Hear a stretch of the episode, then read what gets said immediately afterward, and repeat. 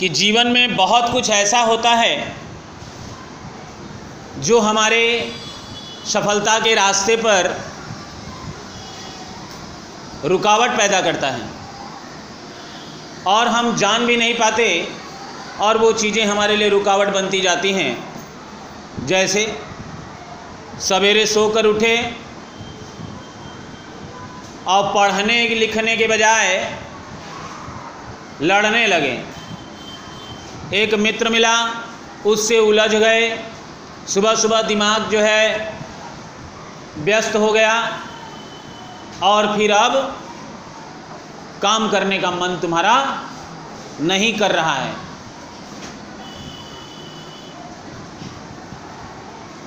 मित्र अगर हैं, दोस्त अगर आपके पास हैं तो आप उनसे लाभ लेने की कोशिश करें, उनको लाभ देने की कोशिश करें। न कि उनसे लड़ने की कोशिश करें। लड़ाई, झगड़ा, हर वक्त एक समस्या पैदा करता है और जीवन में उलझाव पैदा करता है।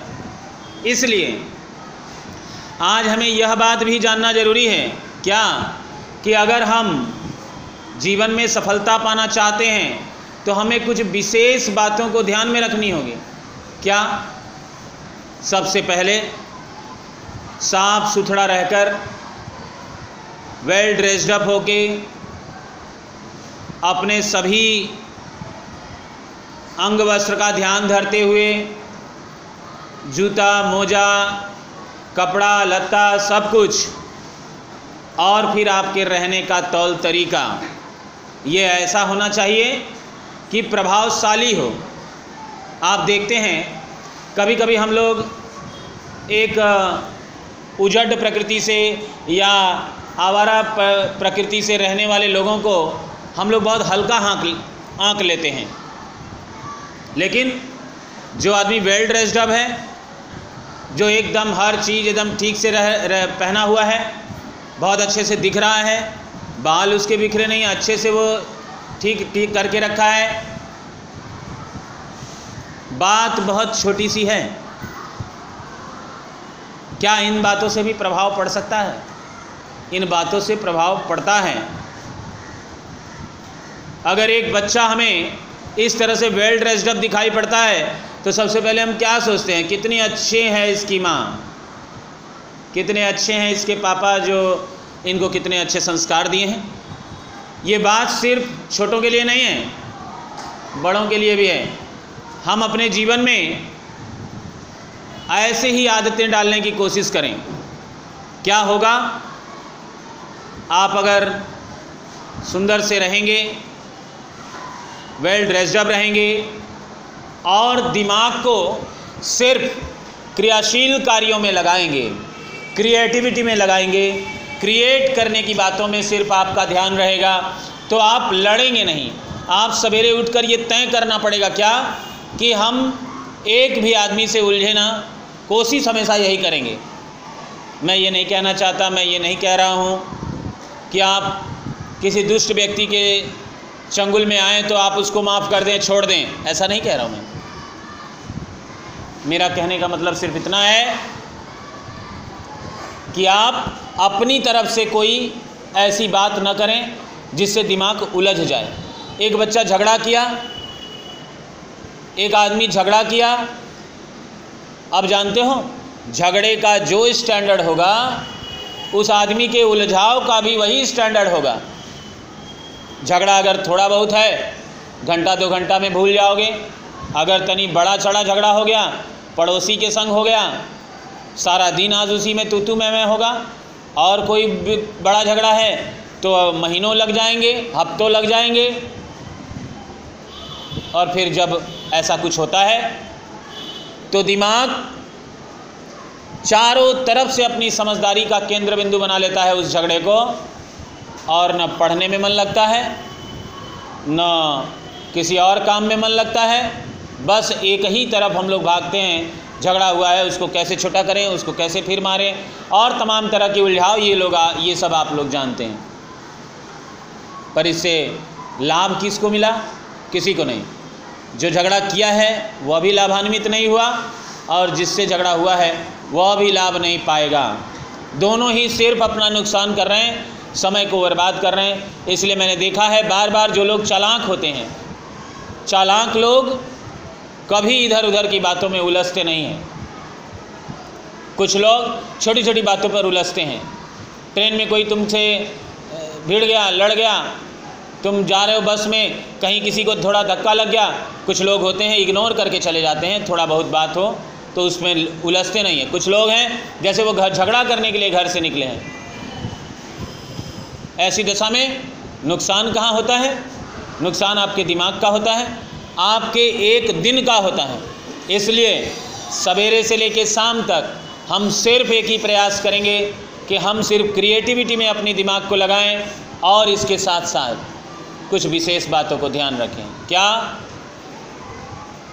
अच्छा पहनना, साफ़ सुथरा रहना, ये सिर्फ़ आपके व्यक्तित्व को निखारता नहीं है, बल्कि आपके आंतरिक मन को, आपके अंदर के मन को ये बहुत फ्रेश रखता है, बहुत साफ़ रखता है। आपका हर काम में आप ऊर्जावान स्थिति में आकर आप हर काम को करना चाहेंगे। आप अगर बिना सवेरे मुँह धोए, बिना नहाए, बिना नित्य क्रिया किए, आप अगर किसी काम में लगेंगे तो वह काम आपको संतुष्टि नहीं देगा। वो उस काम में कुछ ना कुछ उलझाव रहेगा और आपको मज़ा नहीं आएगा। आप हर काम को मज़ा लेकर करने की कोशिश करें। जब आप हर काम में इंटरेस्ट लेना शुरू करेंगे, जब आप उसमें आनंद उठाना शुरू करेंगे तो वह काम आपके लिए बहुत बेहतर हो जाएगा, बहुत अच्छा हो जाएगा। और ये एकदम सच बात है। दुनिया के जितने भी बड़े लोग हैं, जितने भी लोग इन बातों पर बोलते हैं, जितने भी मोटिवेशनल स्पीकर हैं, वो सारे इस बात को कह चुके हैं कि आप जब तक कोई भी काम आपको तब तक नहीं पसंद आएगा, जब तक कि आप उस काम में आनंद लेंगे नहीं।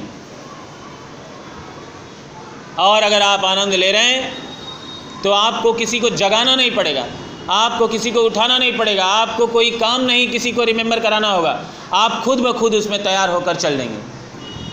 कभी कभी हम लोग करते हैं, आप देखते हैं सुबह एकदम भोर में कुछ बच्चे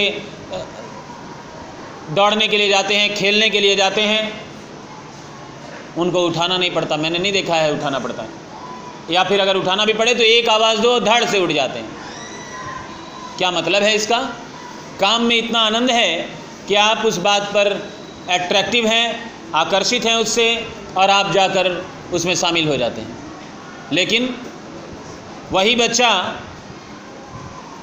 किसी अनचाहे कार्य को करने के लिए आप उसको जगाओ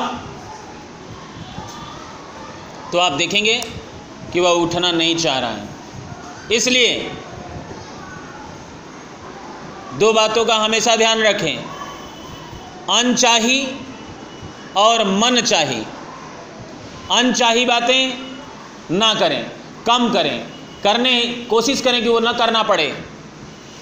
और मन चाहिए मन की बातें। अब ये नहीं कि आपका मन अगर ख़राब कुछ कह रहा है तो आप वो भी करें, ऐसा नहीं। मन चाहिए मन चाही बातों में अगर हम रमे रहेंगे, अगर उसमें हम लोग शामिल रहेंगे तो हमारा पूरा ध्यान, पूरी बात पूरा ध्यान, पूरी बात उसमें लगी रहेगी और हमारी पूरी ऊर्जा केंद्रित होकर उस कार्य को करेगी। चाहे हम मॉर्निंग वॉक करने जाएँ, चाहे हम किसी काम पर निकलें, चाहे हम किसी नौकरी के लिए निकलें, और हमेशा पॉजिटिव सोचें। पॉजिटिव सोचें, नकारात्मक न सोचें, सकारात्मक विचारधारा बनाएँ। घर से निकलते हैं तो आज स्कूल में अच्छा होगा कुछ। ये सोच कर चलें। आज काम पर जा रहे हैं, आज कुछ अच्छा होगा। आज कहीं जा रहे हैं, आज कुछ अच्छा होगा। ये सकारात्मक सोच बना के रखें। और भगवान का स्मरण कर करके चलें। आप देखेंगे कि आपके सारे काम होते जाएँगे।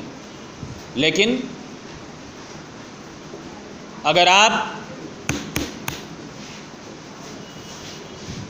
उलझते रहेंगे थोड़ी थोड़ी बातों पर बिदकते रहेंगे, कहीं रुक रुक जाएँगे तो आपके काम में ये बाधा है। और इन बाधाओं को दूर करने के लिए एक सकारात्मक विचारधारा ही ज़रूरी है। और आप सकारात्मक सोचें अच्छा सोचें और अच्छा आचरण करें, व्यवहार करें। कोई व्यवहार आप ऐसा ना करें, जो आप दूसरों से अपने लिए पसंद ना करते हों। अगर आपको कोई व्यवहार किसी के द्वारा किया गया वो आपको पसंद नहीं है तो वैसा व्यवहार आप दूसरों के साथ भी ना करें। बहुत महापुरुषों ने ये बात कही है और ये बातें बिल्कुल सच हैं। इस बात का ध्यान रखें। धन्यवाद और फिर हम लोग मिलेंगे अगली बार। ठीक है?